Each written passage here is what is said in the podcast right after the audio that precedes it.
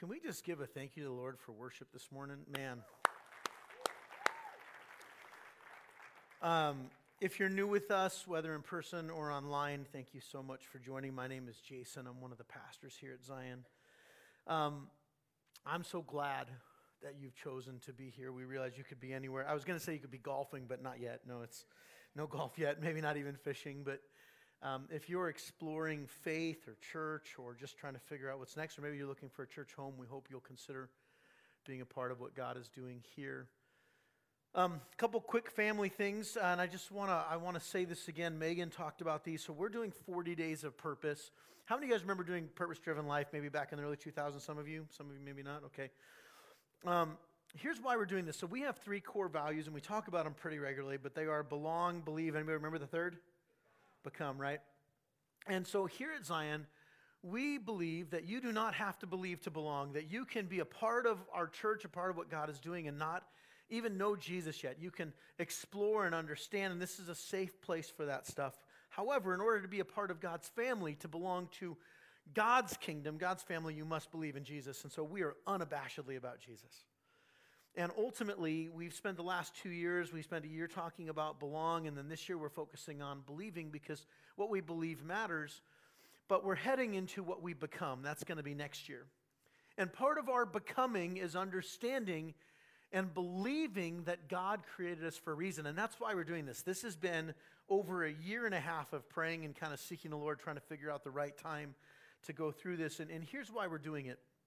I think a lot of times people struggle to understand that they were created for a purpose. Uh, I shared this in first service, and you may have heard this story. It became a movie. Um, this is the number one selling, apart from the Bible, the number one selling nonfiction book in U.S. history. It's sold more, more copies than any other nonfiction book apart from the Bible.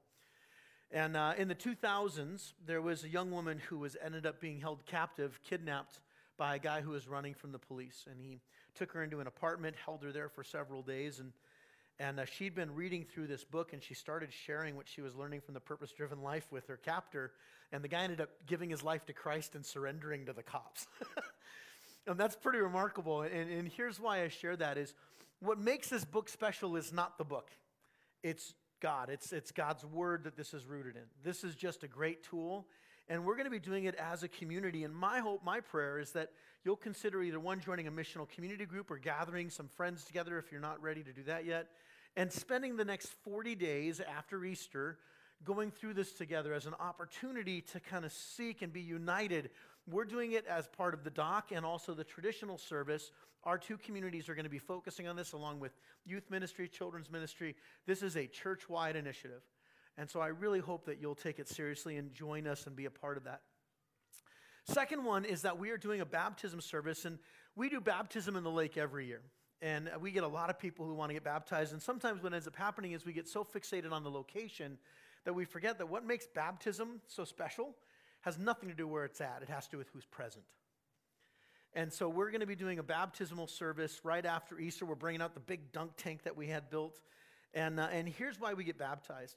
First, we believe that the Holy Spirit does something in baptism. We believe that the Holy Spirit shows up and and sometimes I hear this, well, Jason, I'm not ready to be baptized yet. I'm not, I'm still figuring out faith. That's you. This is about God showing up in your life. So really, it's about you surrendering to Jesus. And so baptism is open for anybody.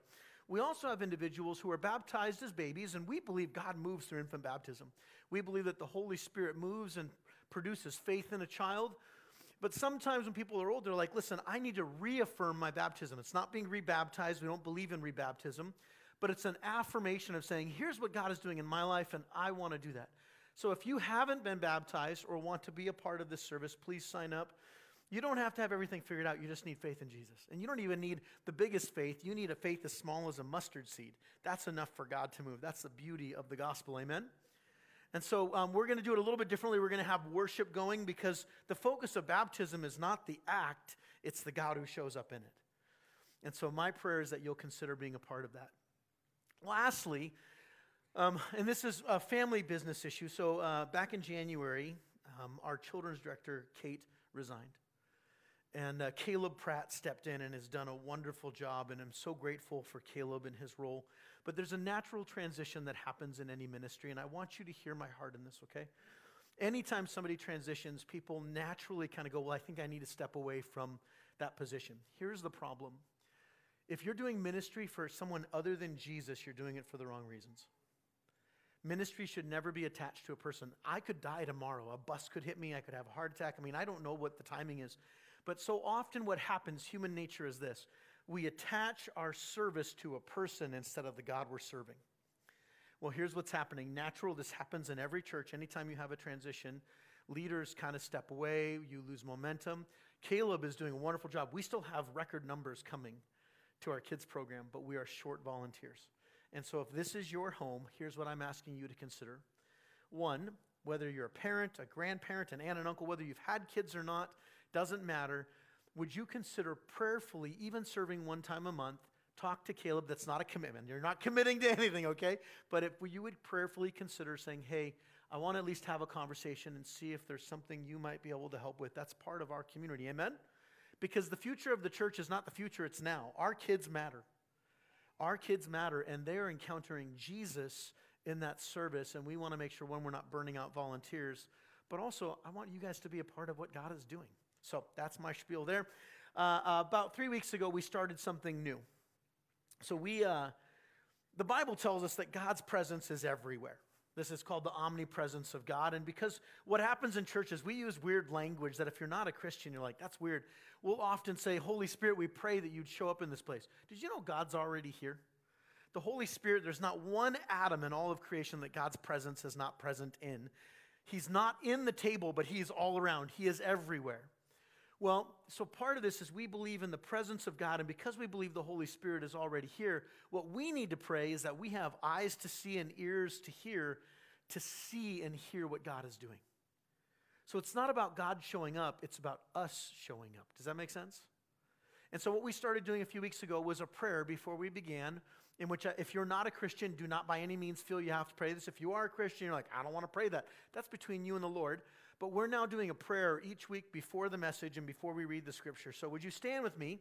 And if you want to pray this with me, would you please join with me? And if you're not comfortable with it, that's cool. It's between you and the Lord. But if you want God to show up and want eyes to hear, eyes to see, I almost said eyes to hear. That'd be weird.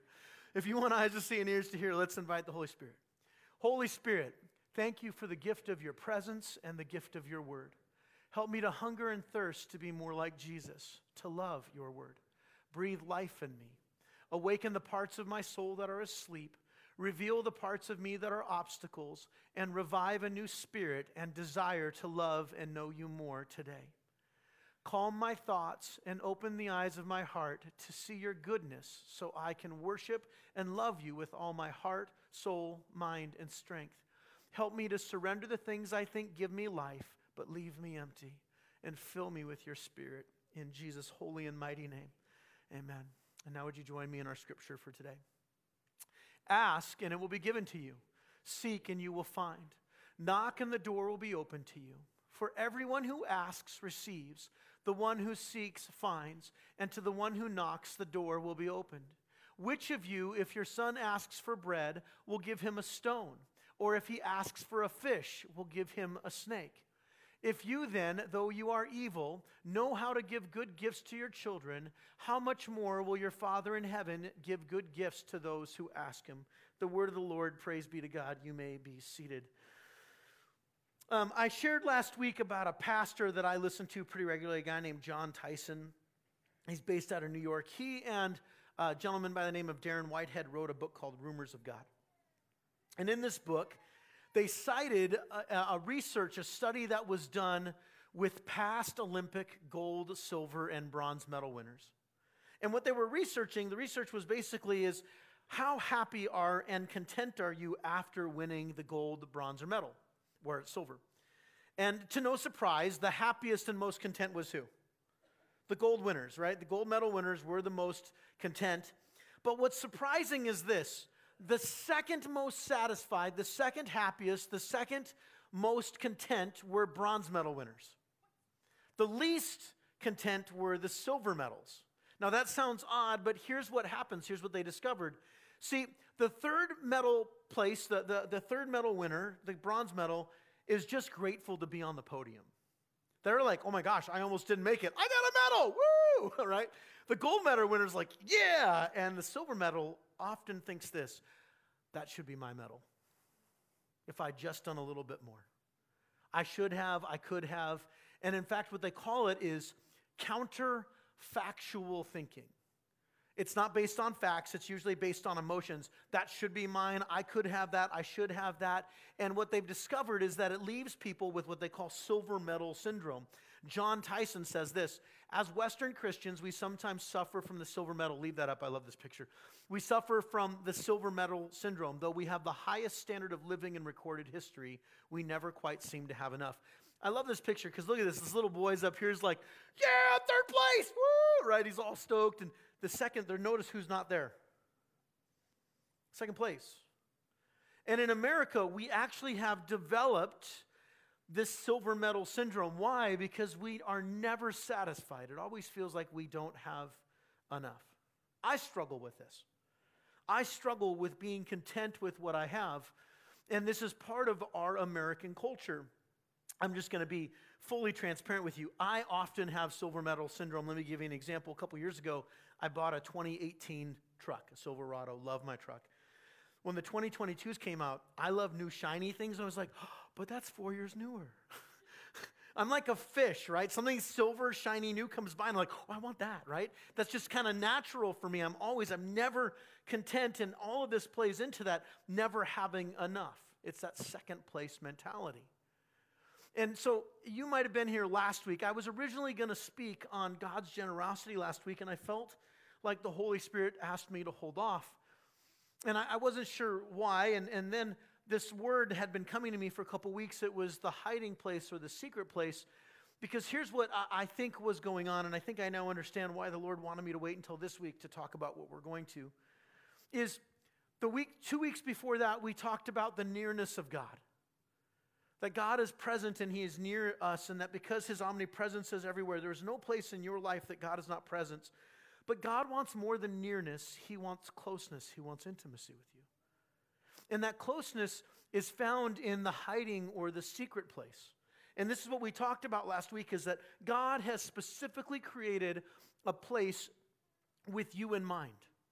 It's different than my place. There is no universal secret place. There's no one closet, so to speak, that you need to find in your house. God knows you better than you know yourself, and there is one place where God wants to meet with you so he can do business with you because God wants to do more than a, have a transactional relationship with you. We talked about that too many of us think of faith as transactional. I'm saved, I'm forgiven, I'm a son of the king, I'm going to heaven and then we leave it at that. But imagine, and this was the illustration I shared last week with my wife. Imagine if after I got married to my wife, I looked at her lovingly in her eyes and said, Hey, now that we're married, what's the bare minimum I need to do to stay married to you? That's transactional, right? That's what happens to a lot of us as we get we get into a relationship with God and we that's it. I, am saved. I'm going to heaven. I'm, I'm a son of the king. And we say the language, but that's all transaction. God wants more than transaction, He wants transformation. Just like in any relationship, relationships can be transactional, but the real relationships are transformational. Amen? And transfer, transformational relationships don't just happen. They happen through intentionality. They happen through closeness. You have to find those places to develop connection and intimacy. They never happen by accident.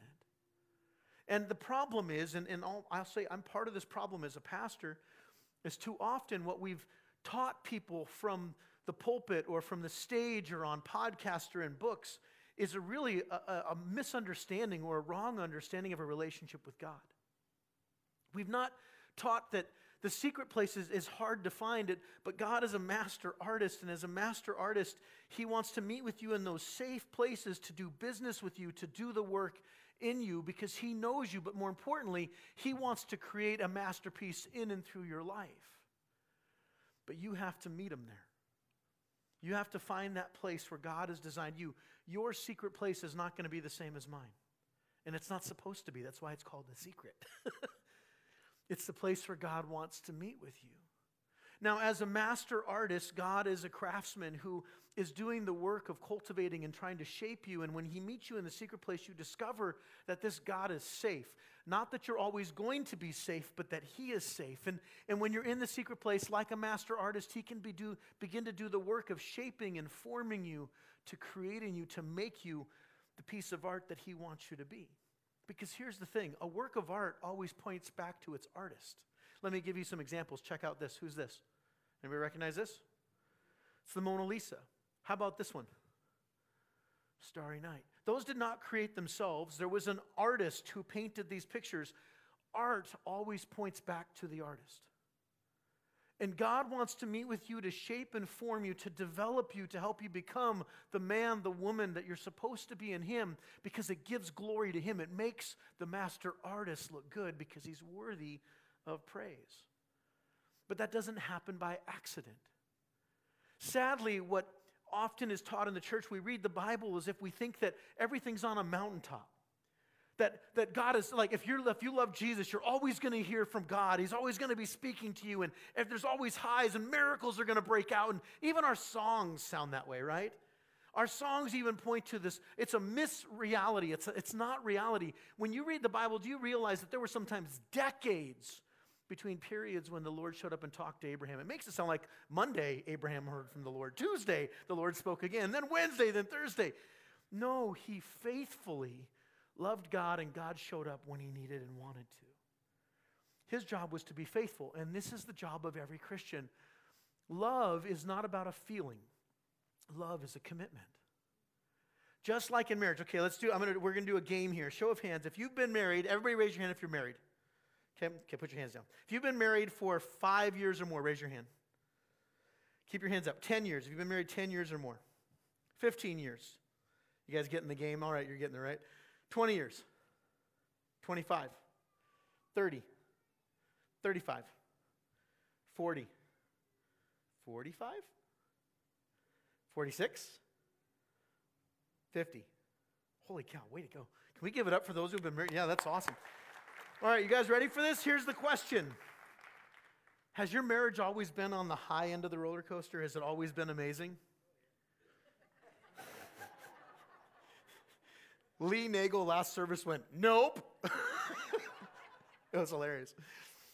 See, this is the problem is we tend to think of relationships, we think everything's on the high, but just like a relationship with God and relationship with people, we have ebbs and flows. There are seasons where we feel distant, there are seasons we feel close. If you've been married for any length of time or in relationship, you know that it's unrealistic to always be up here. In fact, your brain, neuroscience has shown your brain can't handle that. Your brain has to regulate, right? And so we have these valleys, but it's in the valleys that we cultivate depth. You don't get depth up in, a, up, up in the sky, you get depth in the ocean. You get depth in the canyons. You get depth in the hard parts. That's where real relationship is cultivated. And so, what happens is in the secret place of the Lord, when you begin to discover where that safe place is, what God can do in you is this it's there in the secret place that you're able to let your guard down, that you're able to be vulnerable to admit sin and failure. It's there that you can encounter the exceeding amazing forgiveness of God. It's there that you experience healing and restoration. And, and so I started thinking about this, and maybe that's why God asked me. Maybe, maybe that's why it felt like I was supposed to hold off on talking about this week's, which was generosity. See, until you've been in that place where you meet the love of God in an intimate way, where you can be truly vulnerable, that's when you encounter a generous God a God who generously lavishes his love, mercy, and grace on you in spite of you. And so, in order to understand generosity, well, first we have to understand that God is near even when we don't feel him.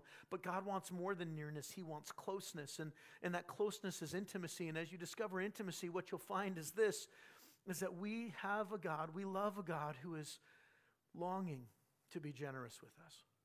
But there's an obstacle to God's generosity, and it's a hard one to learn to let go of to trust and to surrender. Let me make it even more personal. It's one thing to say you believe in God and have faith, it's altogether a different thing to actually trust in that God.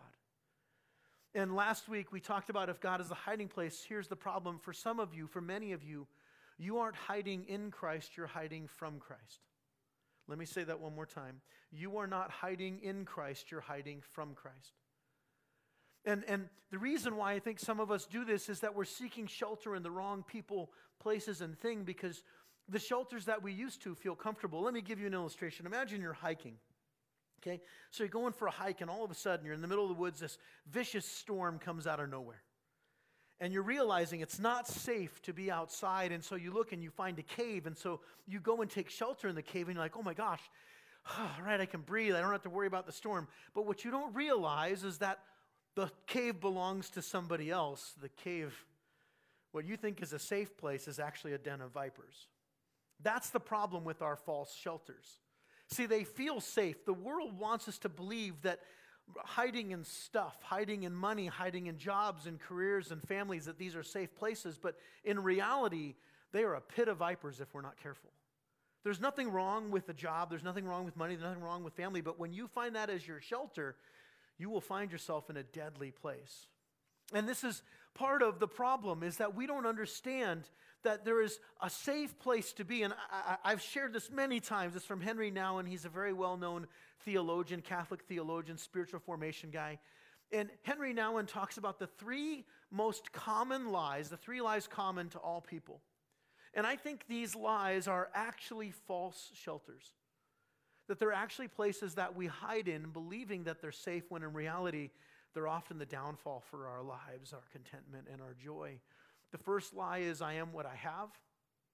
The second lie is, I am what I do. The third lie is, I am what others think of me. Now, some of you might right now be going, oh, that hurts, right? And this got me thinking, how are these lies false shelters? Because this is exactly what the world preaches. This is what my flesh, this is what human Jason finds, thinks is actually safe, where this is real safety is found in these things. So let's talk about each of these very briefly. I am what I have. The first lie some of you are seeking shelter in your wealth, in your stuff, your family. See, it's not just about money, family can also be a lie. Children, grandchildren, being married or not. It's easy to seek refuge, to find shelter in the wrong things. But here's what happens what happens when you lose your money? Or the house that you worked so hard for burns down or you can't pay for it? Or what if you never get married or your marriage ends up in divorce? Or what happens if you think freedom is the goal and then you're realizing that you're enslaved to debt or something else? What happens when the shelter of stuff comes crashing down? Or what about the second lie? I am what I do. I am my job. I am a, a parent, a mother, a, a father, a husband, a wife. I'm single. I'm whatever it might be. We, we, when we start putting our identity, finding our security in what we do, sometimes that lie comes down to I am, am I a good person? I'm a good person. Or how about my skills and abilities? I can draw, I can paint, I'm good with money. We have all these things that become false shelters, but what happens when you lose that job? Or what happens when you don't succeed? Or you think you're a good person and yet you fall into sin? Did you know that all of us are one decision away from being our worst selves? Did you catch that? All of us are one decision away from being our worst selves. What happens when we get sick and can't do the things you love anymore? What happens when the shelter of doing falls apart? Or the third lie, I am what others think of me. What happens when people don't see you as successful? Or you're not as famous as you think you should be? Or maybe they, people don't think you're a good person? Or maybe you're not as popular or the social status what happens when you fall or fail? Or when your reputation gets tarnished or you lose that position of influence? What happens when the shelter of people's perception begins to crack? What makes these such dangerous lies, why they're false shelters, is because they're a double edged sword. We tend to think on the positive side, right? Oh, well, I've got it together. But the other side of that, imagine there's two, there's two gut, gutters to fall into. Some of you are busy believing the negative about yourself. I'm divorced. I'm sick. I'm broken. See, when you find shelter in any of these things, you either think too highly of yourself or you think too lowly of yourself. Both are lies.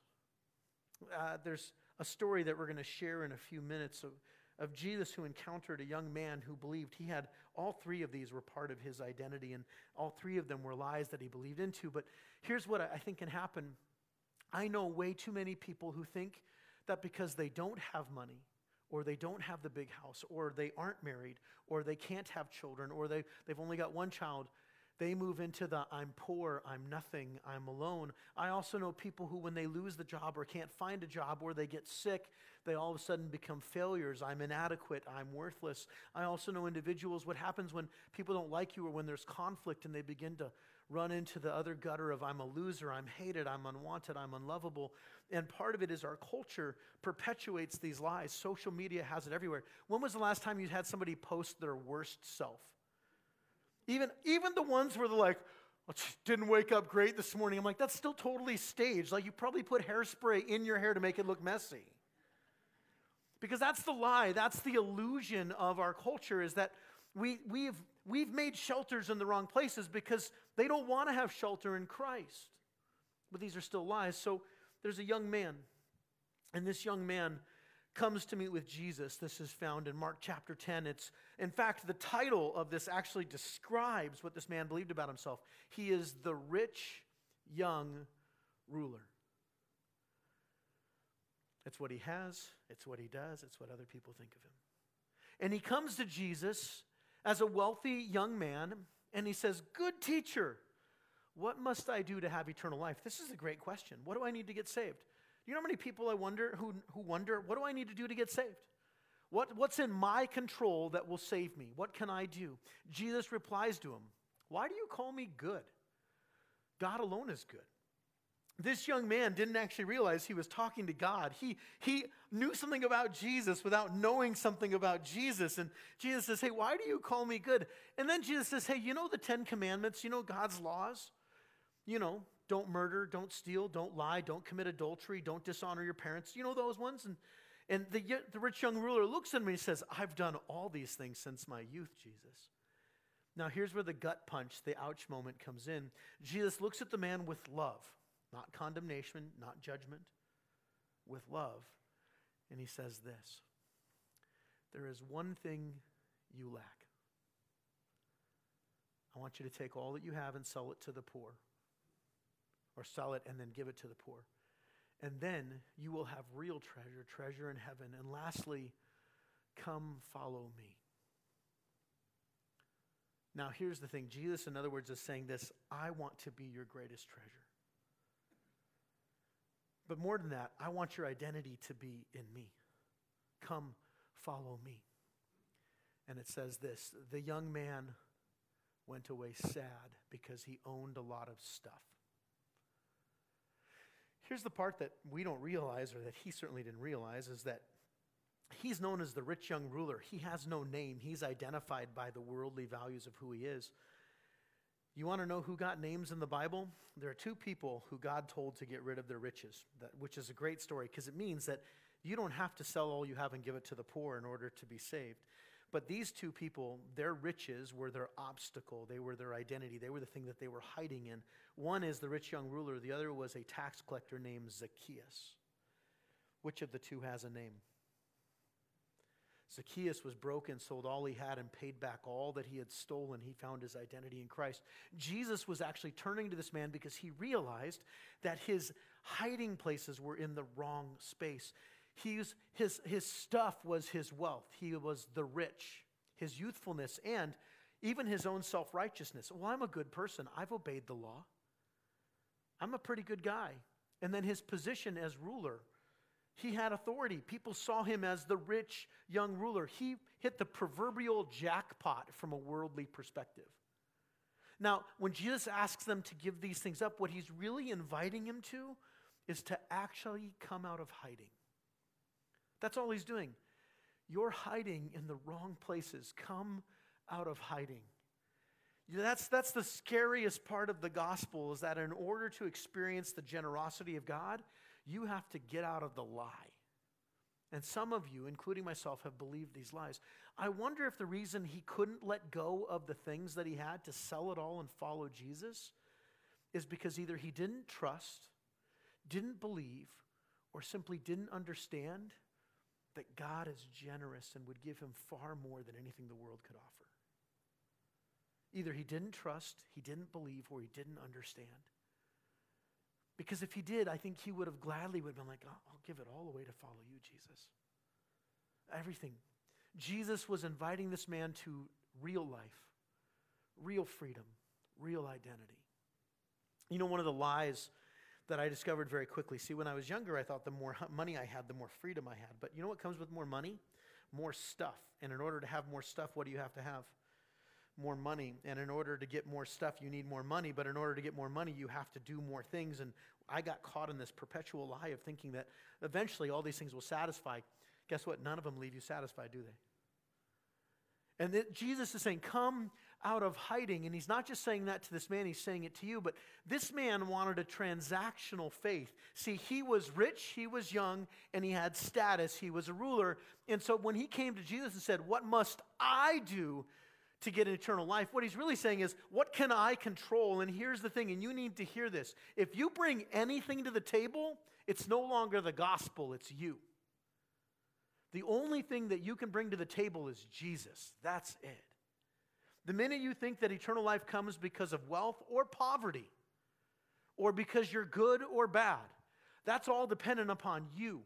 You only can rely on Jesus. But see, that's transactional. Jesus didn't want that for him. He wanted transformation. What the young man wanted was money, youth, and power. And this is exactly why this is the hardest part. Because let's put ourselves in his position. How many of you would give up everything to follow Jesus? I'll be honest, I don't know that I would have. I don't, I don't know that if a traveling rabbi came to me and said, sell all your, all your goods and then give it to the poor and come and follow me, I don't know that I'd have it in me. Because guess what? He didn't even know that Jesus was God yet or would raise from the dead. We have the benefit of knowing that Jesus is the Christ. Amen? He didn't. So before we point fingers and judge him, let's be honest, like that's a lot to ask. And yet God says this is that if you really want to know the goodness, the lavishness, the generosity of God, you need to die to self. You need to pick up your cross and follow Jesus. Jesus never promised to make somebody rich or famous or that he would give you all the things. What he did promise was eternal life. Jesus does promise that if you surrender trust to lay down your life, pick up your cross, that God will generously lavish on you. But that doesn't make it easy. And it's not a guarantee that everything's going to go your way. In fact, what Jesus does promise is this is that if you trust him with your life, with your time, talent, and treasure, with your identity, his generosity will overflow in your life, but maybe not in the way you have vision for. Listen to what Paul writes in 2 Corinthians 9. Remember this Whoever sows sparingly will also reap sparingly, and whoever sows generously will also reap generously. Each of you should give what you have decided in your heart to give, not reluctantly or under compulsion, for God loves a cheerful giver, and God is able to bless you abundantly. So that in all things, at all times, having all that you need, you will abound in every good work, as it is written, They have freely scattered their gifts to the poor, their righteousness endures forever. Now, he who supplies seed to the sower and bread for food will also supply and increase your store of seed and will enlarge the harvest of your righteousness. You will be enriched in every way so that you can be generous on every occasion, and through us, your generosity will result in thanksgiving to God. Do you realize that Paul is just reframing Jesus' challenge to the rich young ruler? Paul's not saying anything original. He's actually just bringing what Jesus brought to the rich young ruler. And, and Jesus is inviting the rich young ruler, and he's inviting you and me to more than 10x of return. Now, here's the thing prosperity gospel will say if you give $100, God's going to give a 1000 That's a lie. That's not a promise God gives you. But God does promise to generously bless you. What does that mean? Well, let's look at this text again from what Paul says. Here's how God blesses you. Ready for this? Check out this list. He will bless you abundantly. He will provide all that you need, not always all that you want. Anybody here ever prayed to win the lottery?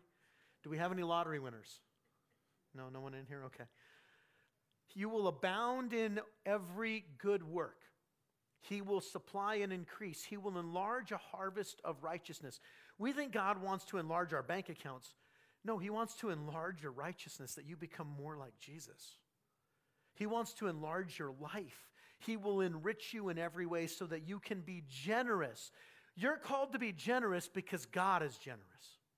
And when you begin to trust in the generosity of God, it overflows out of your life. Now, some of you are like, uh oh, Jason's going to start talking about money. I am, but this isn't a sermon on money. You want to know how I can say that?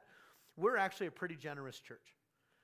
God is faithfully, there are so many of you that give generously and faithfully to Zion. Did you know this building was paid for and bought because of the generosity of saints who were like, we need something that's going to leave a legacy? Years ago, 20 years ago.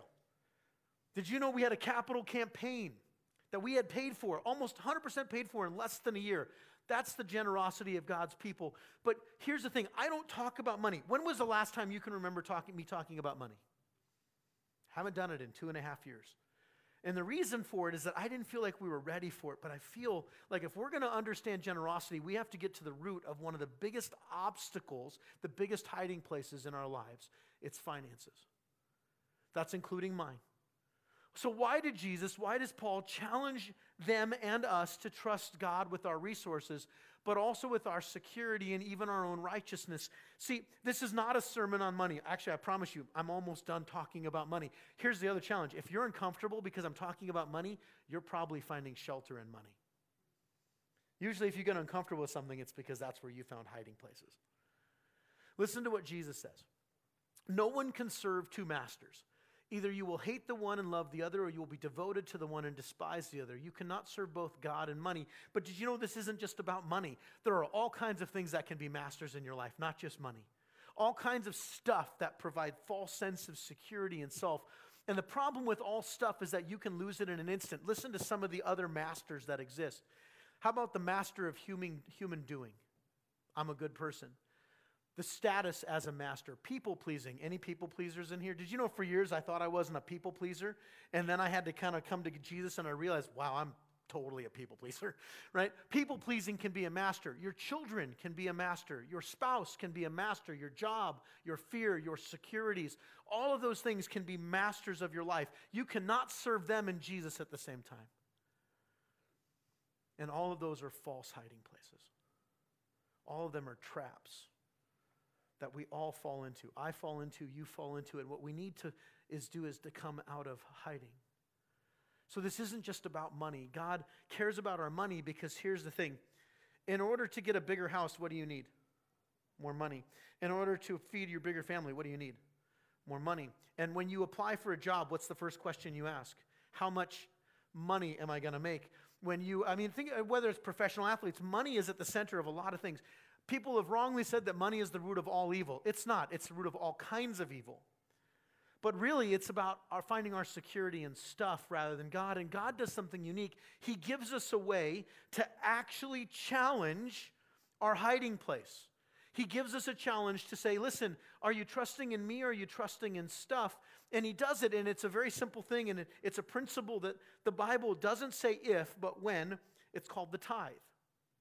Now, we've already given our tithe. We're not going to do a second offering. That's my promise to you. I'm not going to talk about this and, and no, let's receive the offering again. That's not, this is a heart condition. Did you know I don't know what anybody gives in our church?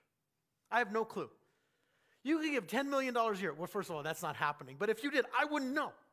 I don't know if you give one cent. I don't want to know because tithing is between you and the Lord. But why did God institute the tithe? Because the tithe is God's way of saying, hey, you want to come out of hiding? Trust me. And the word tithe literally means 10%. It doesn't mean whatever's in your pocket. That's literally what it means. What a, the tithe is meant to be a 10%. Do you trust God? And in Malachi 3:10, God, this is an Old Testament book, God tells the people of Israel they're not tithing to the Lord. Now, here's one of the other lies that people will say, and, and this is all human reasoning. Well, Jason, I'm, I'm pretty generous. I give a little bit of money over to this charity, and then I do this charity, and then I do this charity, or I tithe with my time. Those are all, those are all hiding places. Malachi 3:10 talks about the storehouse of the Lord. Do you know what the storehouse of the Lord is? It's where your spiritual community is. You bring it to the church as a way of trusting the church. But it's trusting God and God says, "Listen, if you do this, bring me the whole tithe into the storehouse. The storehouse is your community. I don't feed somebody else's storehouse. That's how we know he's talking about the church. The storehouse is for your community. Bring the whole tithe into the storehouse that there may be found in my house. Now, check it out. Here's the promise God says, if you do this, I will bless you. It's the only place we're called to test God. Now, why am I talking about this? That's the end of my money talk. I told you it wasn't going to be long. Here's the whole point of it is that God is giving us a way to increase our reliability. See, when we begin to trust God with that, other things fall in place. And I can tell you that's not always easy to do as somebody who didn't tithe regularly to the Lord. I didn't. I had to repent of that.